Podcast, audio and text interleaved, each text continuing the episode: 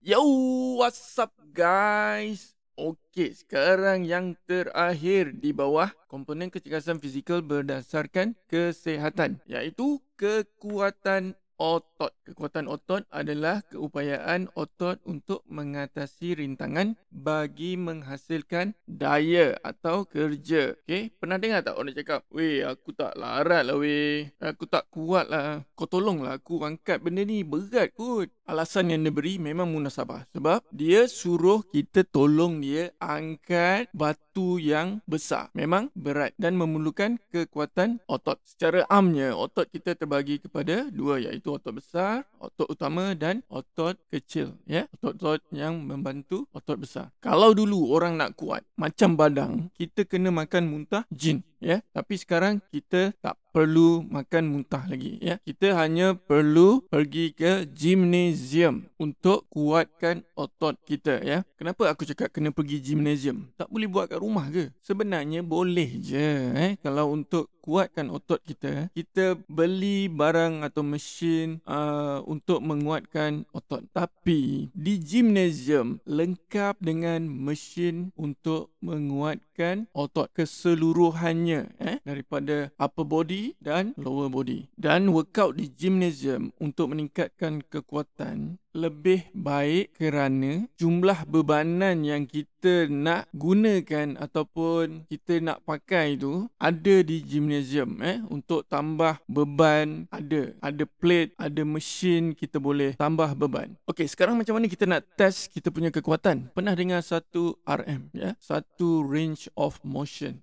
Yang ni kita boleh test dekat gym, gymnasium ya. Aku bagi satu contoh yang biasa orang buat iaitu uh, senaman leg press ya untuk menguji kekuatan lower part ataupun uh, bahagian kaki. Caranya ialah kita kena cari ataupun kita kena load berat maksimum yang kita boleh tolak untuk satu kali sahaja. Dan satu RM itu adalah penanda aras untuk latihan bebanan di gymnasium eh? Katakan kita nak buat uh, intensity berapa? 80% ke 60% ke mengikut program kita akan uh, ikut penanda aras 1 RM tu. Okey, lengkap sudah komponen kecergasan fizikal berdasarkan kesihatan. So kalau aku boleh ulang balik, yang pertama iaitu komposisi badan, kedua daya tahan kardiovaskular, ketiga kelenturan, keempat daya tahan otot dan kelima kekuatan otot. Okey, nanti aku akan sentuh komponen kecergasan fizikal berdasarkan perlakuan motor. Kita akan bersambung untuk podcast seterusnya. Sekian, terima kasih.